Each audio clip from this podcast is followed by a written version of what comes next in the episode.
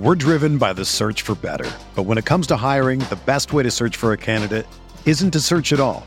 Don't search match with Indeed.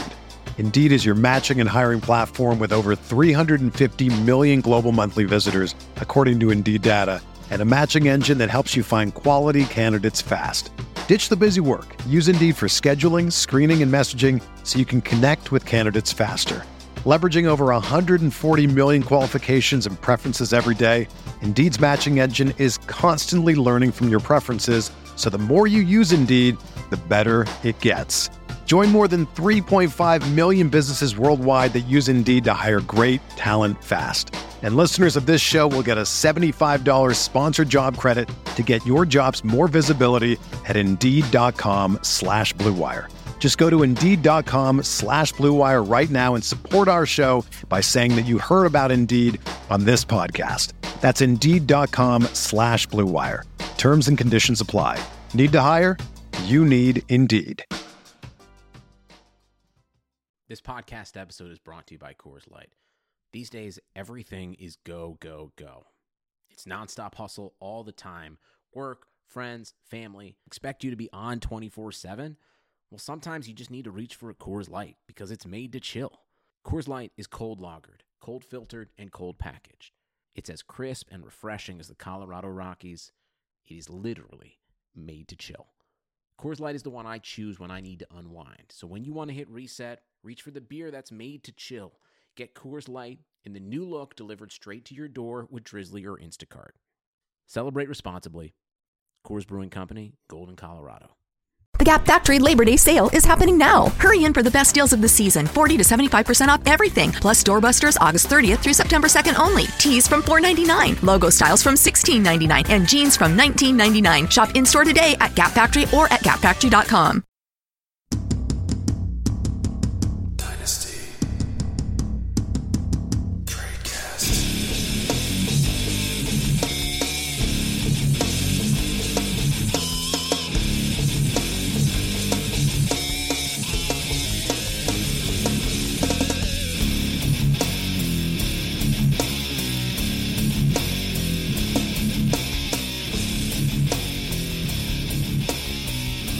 Hello, everybody. You are listening to the Dynasty Tradecast, brought to you by RotoQL on RotoViz Radio. You are listening to the Dynasty Tradecast, uh, and this is myself, Nathan Powell. We are without Eric. He is in Vegas, uh, partying up Virginia Tech, uh, some hokey nonsense. So uh, it's not the hokey pokey, but we do have Dan Saino tonight. We also have to turn ourselves around. Um, as as always, it seems Eric is not here.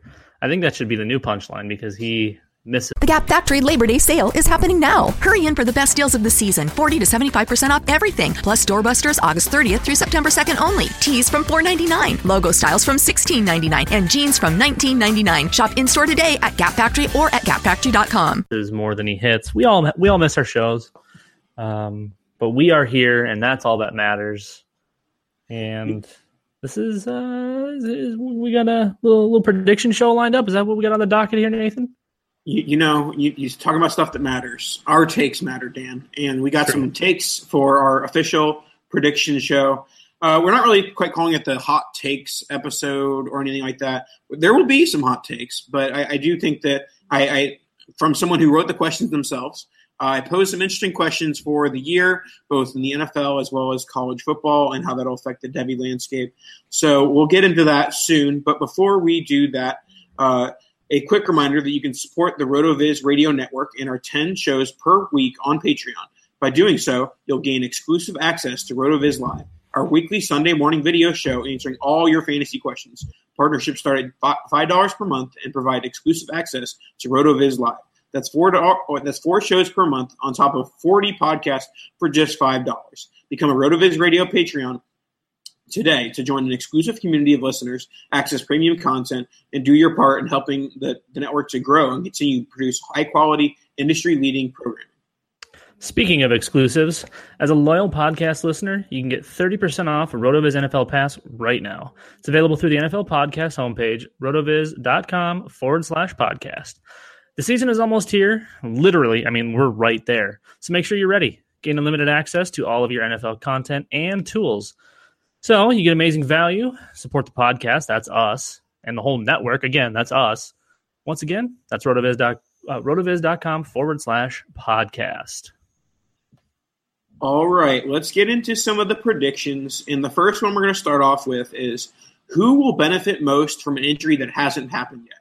Now, obviously, people can say, oh, well, Alfred Morris is the biggest beneficiary from an injury. Well, guess what? That already happened. So there's no way for us to benefit from that news other than you just saying go out and pick up Alfred Morris. So we're going to talk about, we're going to just predict an injury that will happen, or basically just say if an injury happens in this guy's depth chart, it'll greatly help them. So, Dan, start us off. Who is your take for uh, will benefit most from an injury?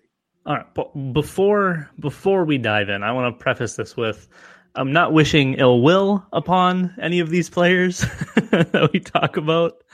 It's just who stands to gain the most. So, um, right off the bat, first thing that came to your mind that I really loved because I liked your actual answer that we're going to talk about in a second is John Kelly. If you look at that long list of RB1, overall RB1s um, that are what, 24, 25 and under, it's a pretty decent hit rate that those folks get injured the following season. I mean, you look back to the Marshall Faulks, Edgerrin James, uh, all the way up to recent with David Johnson. You know that it's I don't know what it is. It's is it chance? Most likely. Is it uh, being very unlucky? Again, most likely. But there's a reasonable hit rate there, and to completely blow it off is, you know, it's just it's not good business. So um, keeping that in the back of our minds, John Kelly, who I really loved coming out of out of Tennessee, reminded me a lot of what Alvin Kamara brings to the table, and he landed in honestly the perfect spot. He's got McVay. He gets to work behind Todd Gurley, arguably the best back in the game.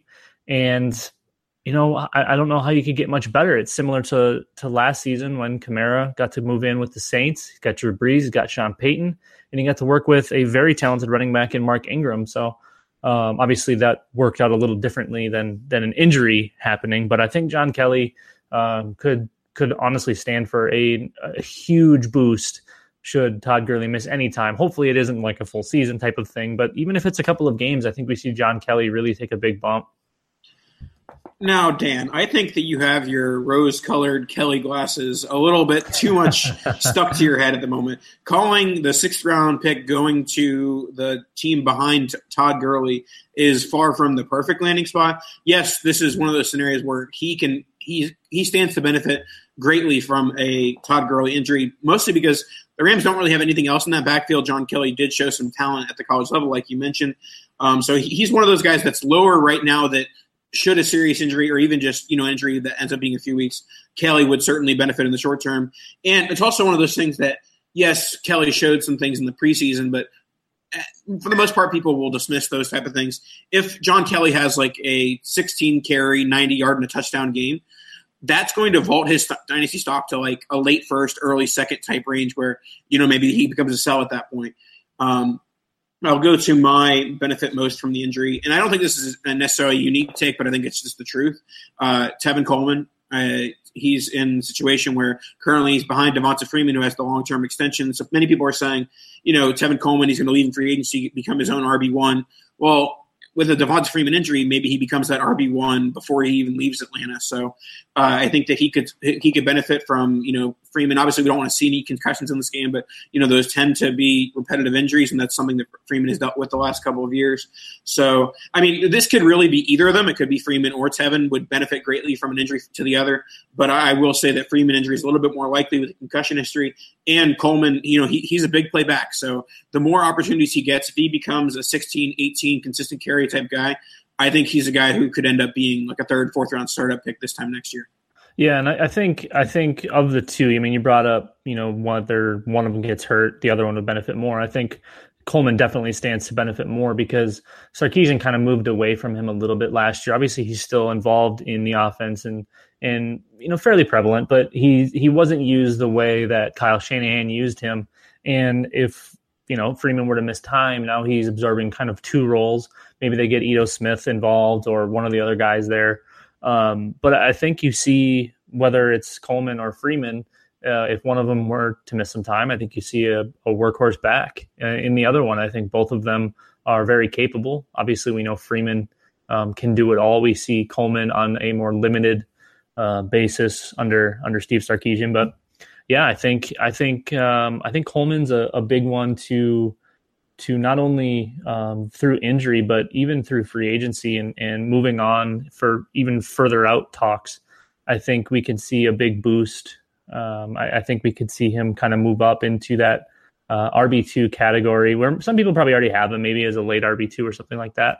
But I think he could get a really big boost from moving on from Atlanta. And obviously, again, we're talking about this season, um, but just some some future uh, looks at Tevin Coleman. I think it'll be it'll be important to keep an eye on him. Speaking of the future, let's look into our crystal ball, and it's Josh Gordon's January 2019 ADP. Where will it be, Dan? Well, our our two responses here, uh, just looking at our our notes, uh, fairly similar. Mine has a one in front of it.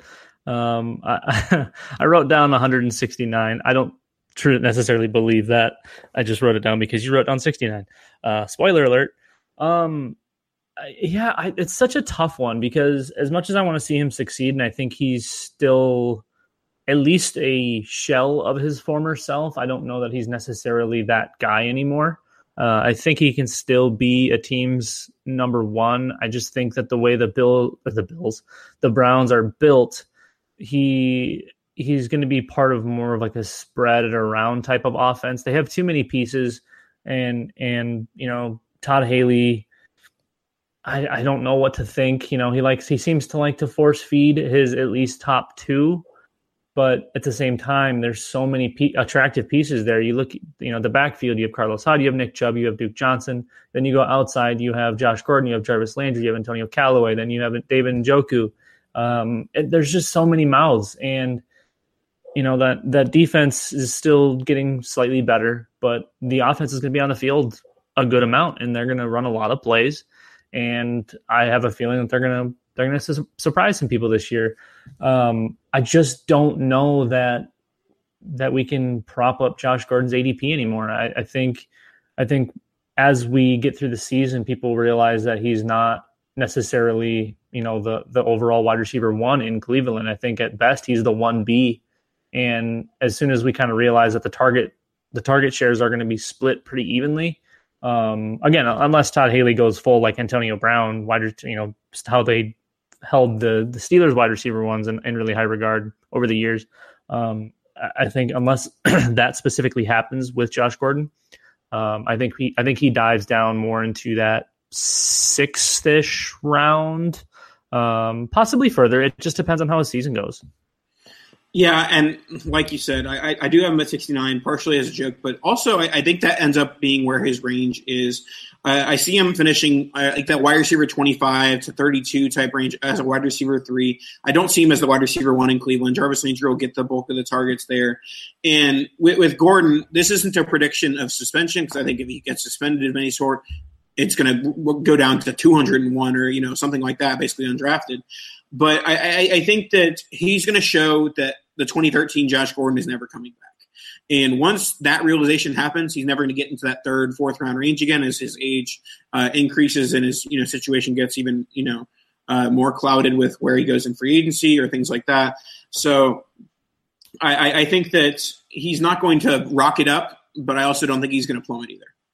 Right, and, and I think I think that um, that you know high end wide receiver three talk I think makes a lot of sense and, and not to go too far away from our path of prediction, but I guess it's technically a prediction, anyways. But do you think that wide receiver scoring um, has some positive regression this year? It seems like it's kind of been on a little bit of a dive as of late. Last year, specifically, uh, was pretty horrendous.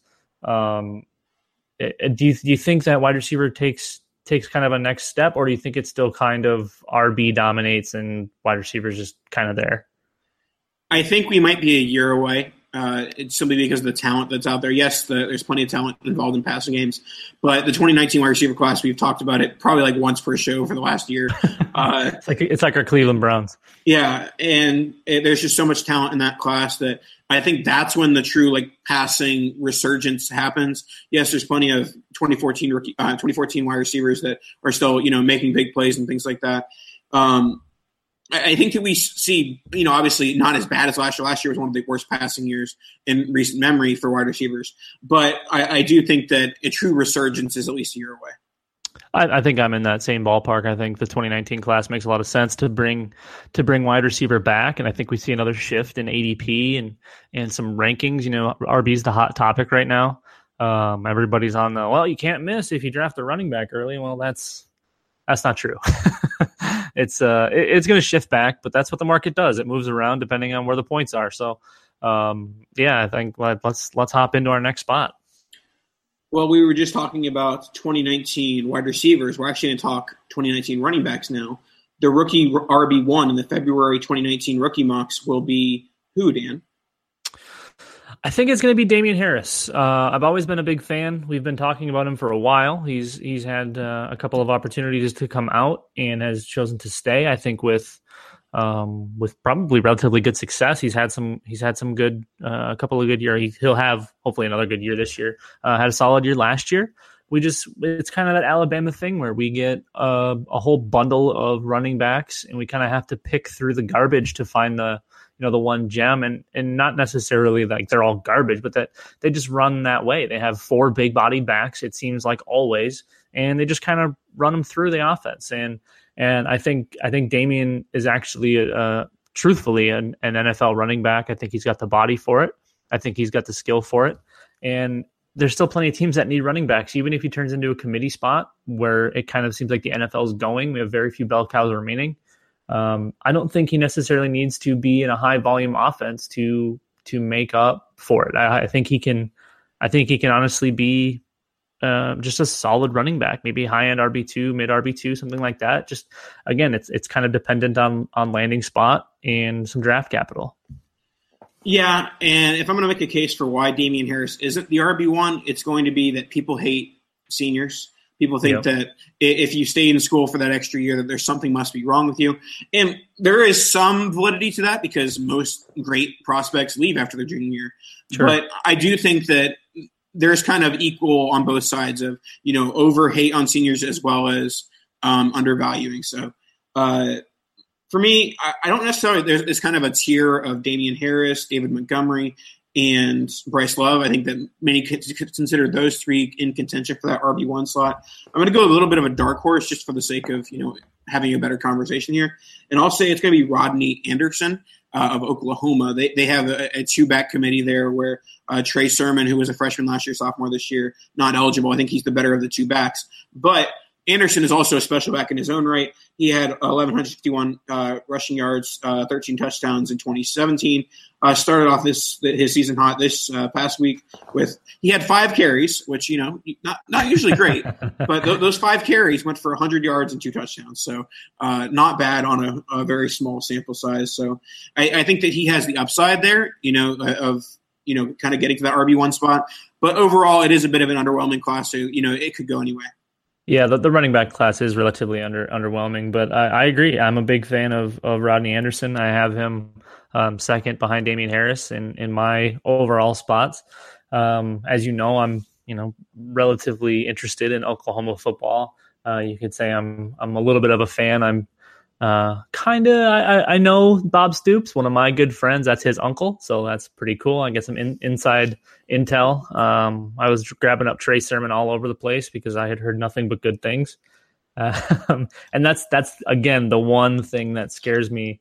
Um, but we, we've already seen Rodney Anderson produce. I just I don't know that it's going to be super high volume um, this year. I, I, think I think Trey Sermon takes a a big leap, and then we look for him in a couple of years coming out. But uh, yeah, love Rodney Anderson. I think that Oklahoma offense is going to continue to be special, even with Baker Mayfield gone. I think Kyler Murray is going to do a lot of good things, whether it's wide receivers or you know Rodney Anderson. It's gonna it's gonna help out that whole team. So um, I think we've got a couple of good picks here, Nathan. All right, let's continue the Devy talk with. It seems every year there's at least one Devy that gets kind of highly touted, or even just you know drafted in in shallow Devy leagues, who ends up being an absolute dud. Just from a draft capital perspective, certainly there's some guys that people Devy guys like, they end up going late, and then they end up being gems later on, like a Stefon Diggs. Um, but, so let's just talk about from a straight, you know, not not necessarily saying a bust, more of a just this guy is going to end up going lower in the draft than people think right now. And I'll, I'll start. He's a guy I mentioned a little bit earlier, and it's Bryce Love. He's the top twenty Devy that will be drafted on day three or undrafted. It's part of it is the senior concern. It's like, hey, why didn't he come out last year? Does the NFL have concerns about the height and the you know the weight, 5'10", 202 pounds on college football reference, which actually isn't that terrible, but I do think that it's a concern for NFL teams and part of the reason why he did come back. Also, Stanford education people seem to you know value that. Andrew Luck uh, went back for that as well. So uh, maybe I'm just pulling things out of my butt there, but uh, yeah, I, I, think that Bryce Love. I actually have him in a few, a few Devy leagues, but I do think he kind of has a wide range of outcomes in regards to, in particular, the NFL draft. Yeah, I, I think uh, I think that would have been my my pick had you not taken him. Um, I, I just I you know I don't see it. Um, we can we can talk about size and all of these different things. I just I, I don't think he's an NFL back. I think he's a very good college back. I just don't see that translating over the way we do with some of these other guys. Um, my pick, and it might just be because it's an Oklahoma State player and not an Oklahoma player. Um, but Justice Hill, um, you know, he's he's put up some really solid numbers uh, playing in that uh, that highly regarded um, Big Twelve. Which I, I, don't even do they still play defense? Do they even roster defensive players in the Big Twelve? Um, you know, he's he's been solid, and of course, he starts this year off with uh, just kind of a monster, ten carries for for a buck twenty and a, a touchdown. So, um, you know, come comes out uh, guns a blazing. I think I think he'll be a fine a fine prospect. I think he'll show up and do okay at the combine. I just I don't see again the translation over. You know, he's he's okay at most things, but he's just not good at really anything. And you know, I'd like to see him progress. I have a fair number of shares. I, I you know, I kind of fell into that trap. All that that I mean, that freshman production is it's hard to ignore, especially as a as a true freshman. You know, he had he had like 1,100 yards as a freshman. The touchdown production really wasn't there, but that was kind of Oklahoma State's offense. They threw the ball a lot, and they still do.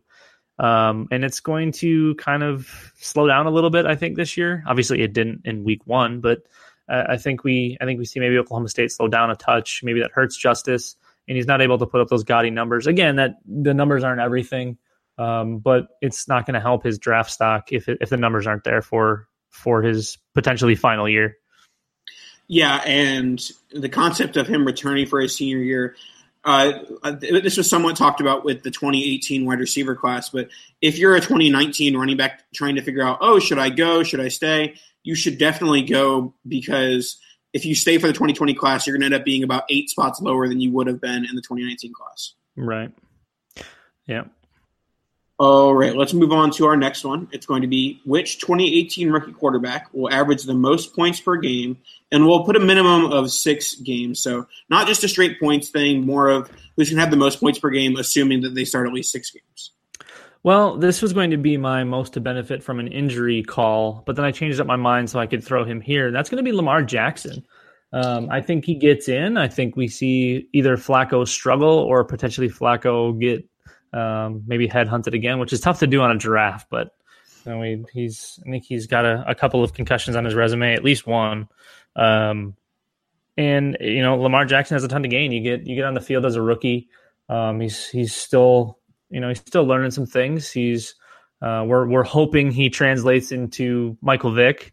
Uh, I think we all have a little bit tempered expectations, even though his ADP has skyrocketed and he's he's being way overpriced at the moment. I, I do still think he has a lot to gain because if he can get on the field and he can prove that he can stand in the pocket and pass, we know he can run. That's never going to be a question. That's never going to be a doubt. Uh, he he can run the ball and he's going to be scary on the ground.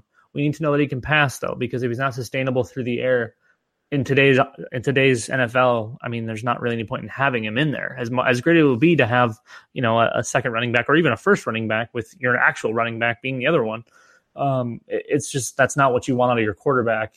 And And I think I think if Flacco misses any time or he starts playing poorly and we see Lamar Jackson towards the end of the season, uh, I mean, it's not. I think he's going to put up some serious fantasy points, but I also think it's going to be huge for his future. Yeah, I'm going to go out on the limb and go with the one quarterback that is actually starting week one, and it's going to be Sam Darnold. Uh, I, I, think that we've talked about the lack of weapons uh, with the Jets, but I, I think Enunwa and Robbie Anderson will just be good enough to where Sam Darnold's going to get plenty of passing volume. That running game is nothing to be scared about. Plus, they're going to be down a lot in games, so I think he'll just get the passing volume in order to you know be the leading scorer in points per game of this group, and he's guaranteed uh, outside of injury, of course, to get those six games that I, I put on the minimum. So uh, I, I, do think that Sam Darnold is a, a, solid guy to have as like a best ball type in a dynasty league right now. And I, I think that you know you, those kind of quarterbacks get undervalued when they end up going like that early third, late second range. Where you know I think that Darnold can very easily uh, make people want him at a much higher value next year.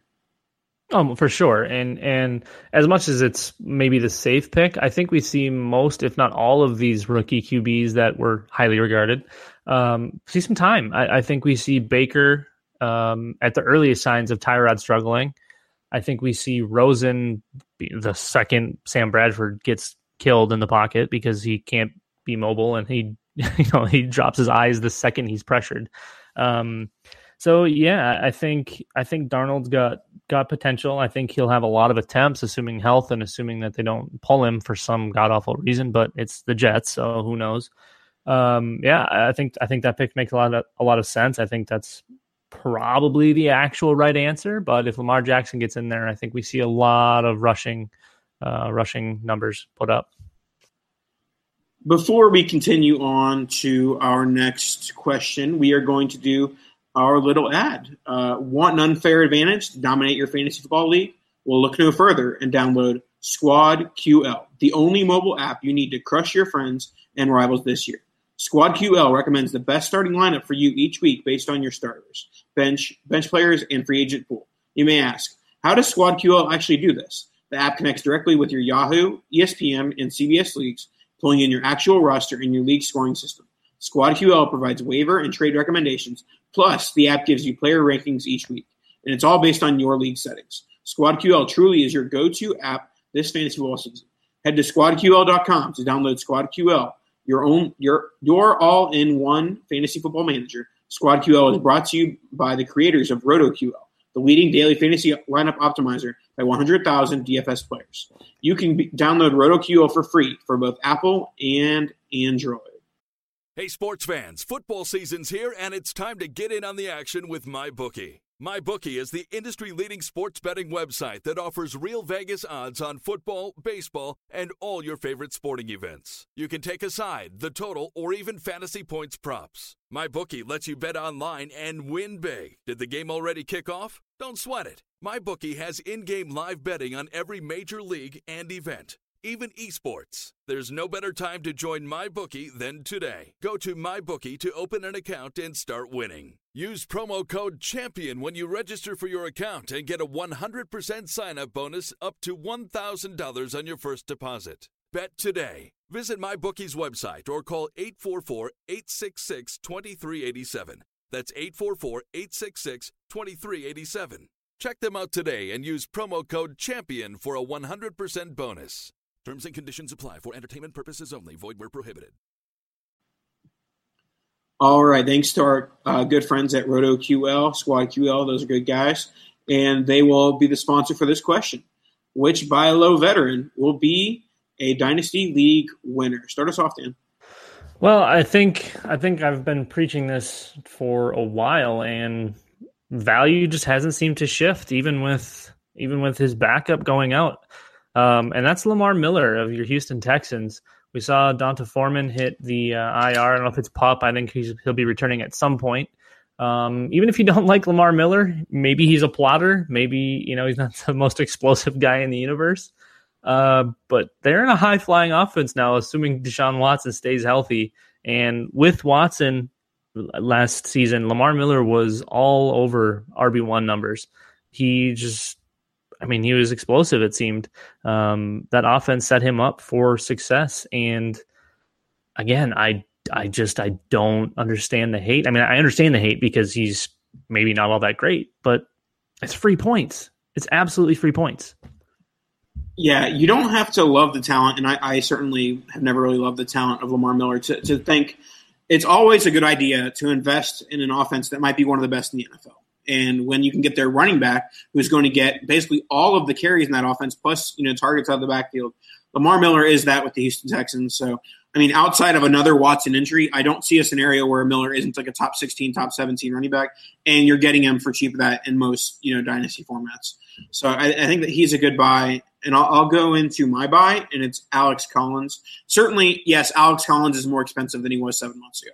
People still thought, oh, the Ravens are going to draft running back. I was one of those people that said, oh, don't, don't worry about Alex Collins. He's going to die, die, you know, not be any good because they're going to draft running back. Well, they didn't. They didn't draft a running back. They didn't really bring anyone into free agency. They still have Kenneth Dixon, and I believe Buck Allen is still there too.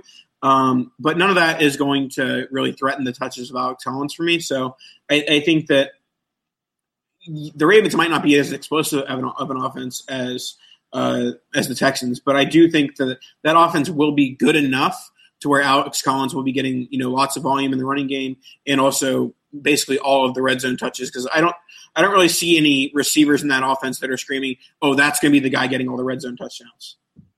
Well, definitely not, not any of the any of the wide receivers getting that red zone uh, opportunities. I think Buck Allen takes a good chunk of the passing downs in that offense. So um, Alex Collins has been one of those guys that I've never really liked.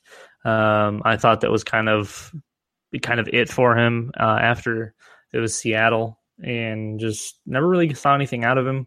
He was fairly highly regarded from the Twitter elites, uh, at least some of them.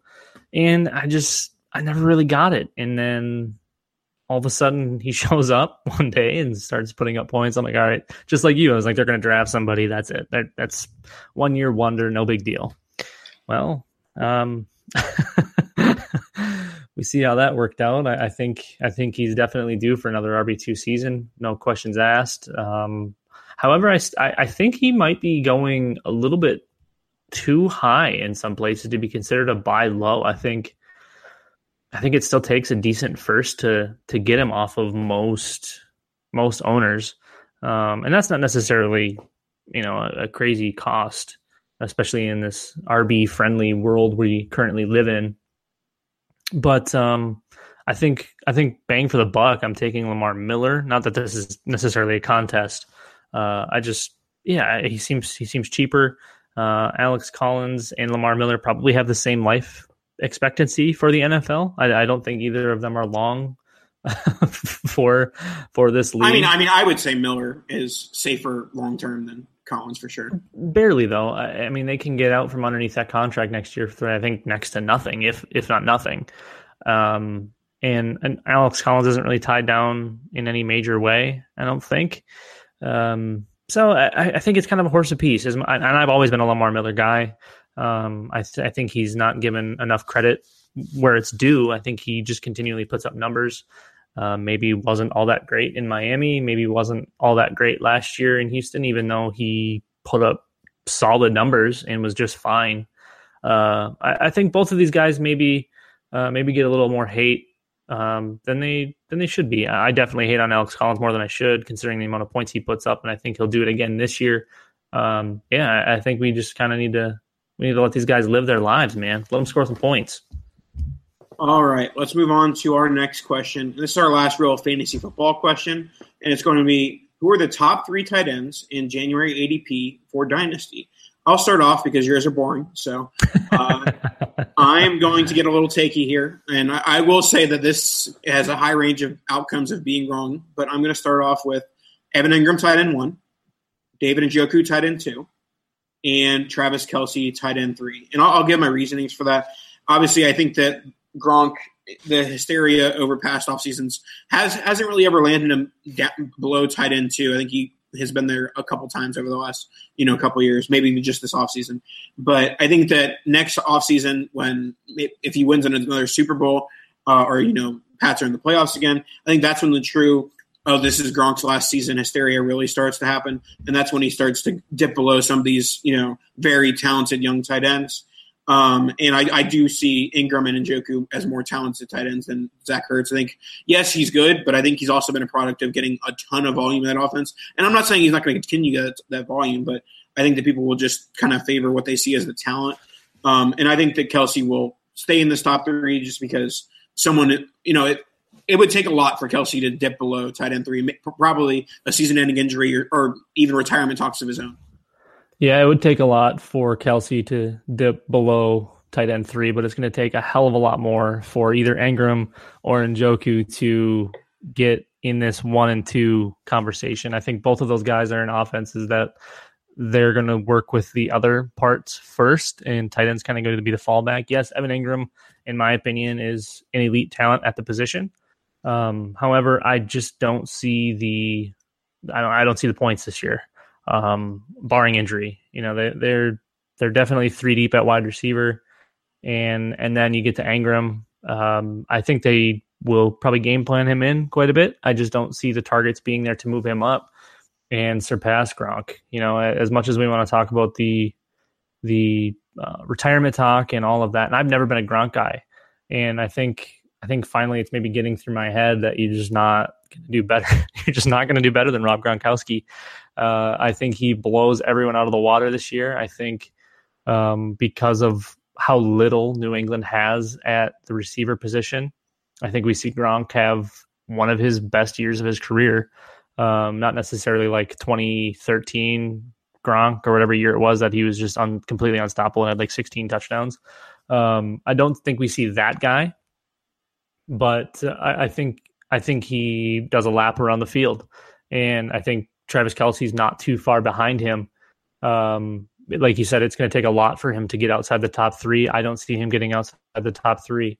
I think I think what he brings to the table works a lot, uh, a lot makes a lot of sense with Patrick Mahomes, and uh, I think that offense is going to be kind of dynamite this year. And they're just going to kind of be able to throw it on anybody. They're even going to be able to run it on anybody with Kareem Hunt, uh, potentially Spencer Ware, assuming health. I think I think that offense is going to be scary. And then my third is uh, Zach Ertz still because you're getting Carson Wentz back. That offense didn't really change much. The the running game is still going to be mediocre. Yes, that defense is still elite, but I, I think I think the NFL will catch up. I think teams will game plan better than they had, um, and I don't think we're going to see really any blowouts or or anything like that. I think we're going to see closer games where um, his sure hands are going to be necessary down down the line, whereas other guys you're you're hoping and praying for garbage time.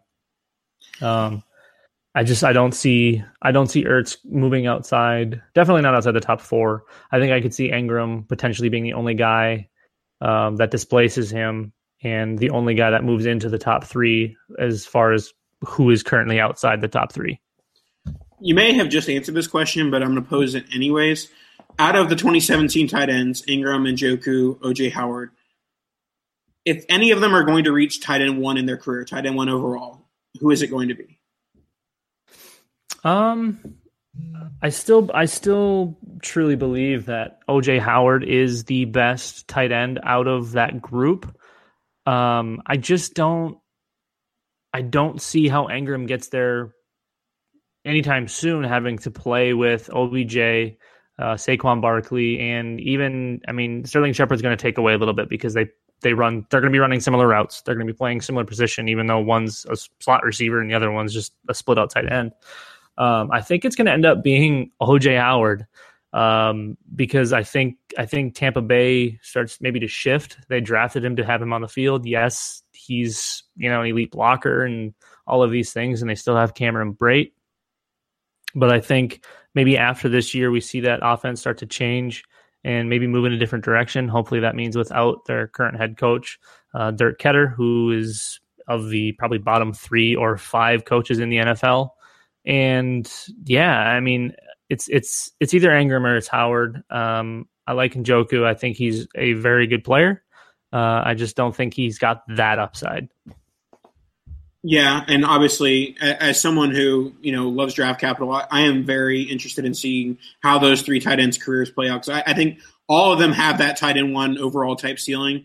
Um, it kind of just matters of how their talent develops, as well as the fact the situation around them. Like you said, I, am putting Engram at that tight end one as a prediction, as kind of a hot take. But in his situation with the, all the all the receivers around him, it may be difficult for him, especially with less than less than great quarterback play. Yeah. Well, before you move on, I, I, think I think the important thing to note here too is is that Engram and Njoku are still getting better. I don't know that OJ Howard's getting better. I think he was elite coming out. I think he was as polished as they come. He just needs the looks. He needs, you know, he needs the usage. And and we may not see it this year. It's probably going to take a little bit of time before he gets there. Maybe maybe it just never happens because they're they're more content with using him as an inline blocker and you know rarely splitting him out. So um, I think I think the ceiling is higher for Engram and Njoku, but I think the floor is higher for OJ Howard as far as long term success. All right, let's wrap this show up with a couple of fun non fantasy predictions. Uh, first off, let's start off with our Super Bowl picks. Who do you got? AFC, NFC, and who is taking it home? Um, NFC, I don't think anything changes. Getting Carson Wentz back, Carson Wentz back is absolutely huge, and that defense only got better. Um, I, I wanted to pick the Rams. I just I think they're going to get in a little bit of trouble. Um, I'm going to go with the Eagles as far as the NFC pick. That that hurts me to say.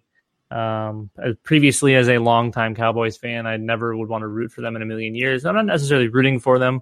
I just think you know they've already been there, they've done it, and as as much as you you know you want to buy into like the Super Bowl hangover and and all of that, uh, I think that defense comes to play, and I think they stay hungry, and I think that's honestly the difference maker. Um, top three defense in the league, no doubt about it, and uh, uh, my AFC pick is probably going to be a, a, surprise. I'm picking them for the polar opposite reason. I picked the Eagles, and that's the Kansas City Chiefs.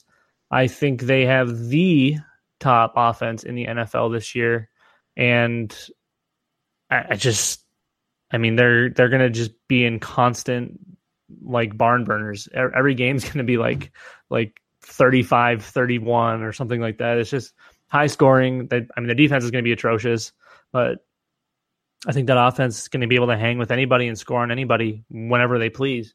Um, so yeah, I, I think I think the NFC uh, we don't see any parity, and then the AFC we see parity. I tell you what, if the Chiefs make the Super Bowl, Pat Mahomes is going to be the QB one in Dynasty next year. it's very, yeah, it's very possible, and, and I know some fellas that have that trajectory on him. So uh, I, I, think it's within the realm of outcomes for sure. All right, I'll go with my pick. Mine's a little bit less uh, takey, I guess. I think the Vikings had the best roster in the NFL outside of the quarterback position. Then they added, at the very least, an above average NFL quarterback in Kirk Cousins, and so I think that puts them in the in the Super Bowl in the NFC. And then I think I think that there's only like two or three teams that could possibly even make it to the AFC Championship game, much less the Super Bowl. I think it's going to be Jags Pats again in the AFC Championship, and just for the sake of it, because you know I kind of like the Jags, uh, I'll put them in the Super Bowl. Vikings over Jaguars, um, but I, I do think that the Vikings have by far the best roster in the NFL right now. I agree. I think all around they they're definitely the best from from top to bottom. Um, very. I mean, the, the only the only open gaping hole that's there is offensive line. Uh, that's that's their weak point, and I think we see teams kind of figure out how to how to run them down through there. Um, but I, I, think they're I think they're definitely in play for another NFC NFC Championship game run. Um, you know, you talk about the AFC and the, and the the Jaguars uh, being one of the more talented rosters there, aside from the quarterback position.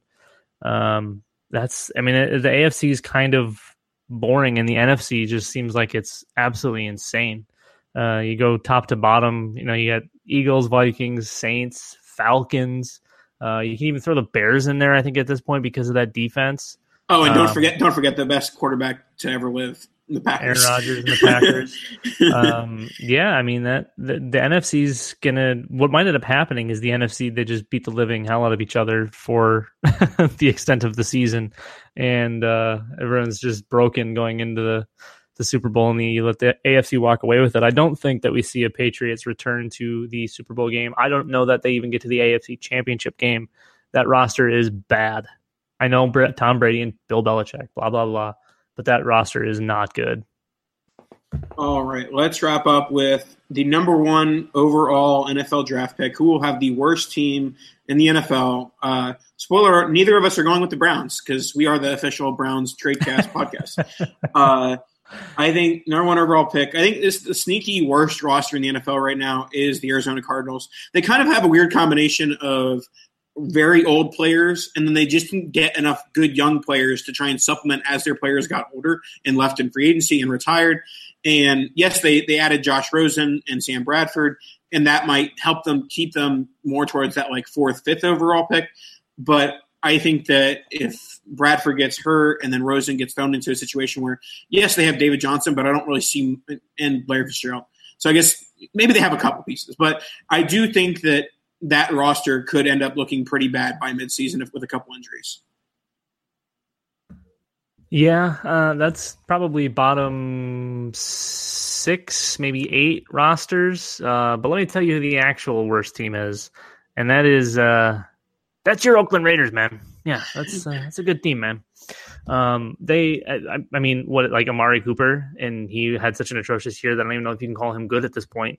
That roster is horrible top to bottom. They just traded their like best player the franchise has ever seen for peanuts, and I I just I I don't know how they don't finish like one in fifteen. That's a that's a bad team right there. That's a bad team right there, man. Hey, but they'll have two first round picks, so there you go. They're gonna need a lot more than that. Alrighty, let's wrap this up by letting you know that you should uh, recommend uh, us to your friends. You know, say, hey, go listen to the nice trade cast on RotoViz Radio. Rate us five stars. Uh, do all those nice things for us. Uh, we always appreciate that. If you ever have stuff you want to, now that we're getting into the season, we probably have a little bit less games, more just actionable. What happened in the week before? We're going to try and come out every Tuesday morning for you. So, yeah, uh, that's going to be our in-season schedule, Tuesday mornings. But uh, just let us know if there's anything, any pressing issues, any questions, things like that. So uh, that'll wrap us up for today. Any final words, Dan? No, man. Like you said, we're I mean we're here for the people. So if there's anything you guys want to hear about, you want to hear us discuss, argue, um, obviously, one of them should probably be having Eric here uh, relatively often instead of being in Italy or Vegas having fun without us. Um, let us know. Throw us a DM. Uh, just add us. Whatever you got to do. Whatever you got to do. We love hearing from you. And support our sponsors, RotoQL, as well as uh, RotoViz Radio. So, yeah, uh, do that for us, and we'll talk to you guys next week.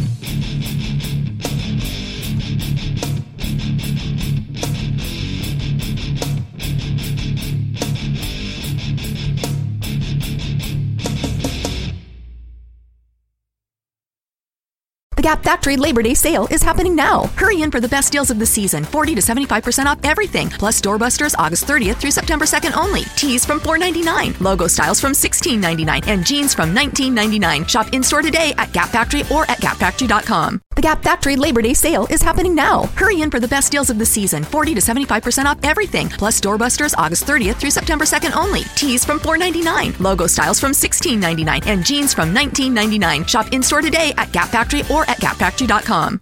Nobody builds 5G like Verizon builds 5G because we're the engineers who built the most reliable network in America. And the more you do with 5G, the more building it right matters. The more your network matters. The more Verizon engineers going the extra mile matters. It's us pushing us. It's Verizon versus Verizon. 5G built right from America's most reliable network. Most reliable based on rankings from RootMetrics second half 2020 U.S. report of three mobile networks. Results may vary. Award is not an endorsement. Whether you're a world class athlete or a podcaster like me, we all understand the importance of mental and physical well being and proper recovery for top notch performance. That's why I'm excited that UNIFYD Healing is sponsoring this podcast. UNIFYD Healing is a new and super innovative global network of wellness centers powered by Energy Enhancement System, or EE System. If you haven't heard of the EE System, you'll want to listen up. This technology promotes wellness, deep relaxation, purification, and rejuvenation. In hundreds of locations across the globe, access to a center is easy and affordable. Interested in experiencing the EE system technology for yourself? Go to unifydhealing.com slash bluewire to learn more and find a center near you. That's UNIFYD healing.com slash Blue Wire. No material or testimonials on the UNIFYD Healing website are intended to be viewed as medical advice or a substitute for professional medical advice, diagnosis, or treatment. Always seek the advice of your physician or other qualified healthcare provider with any questions you may have regarding a medical condition or treatment and before undertaking a new healthcare regimen, including EE system.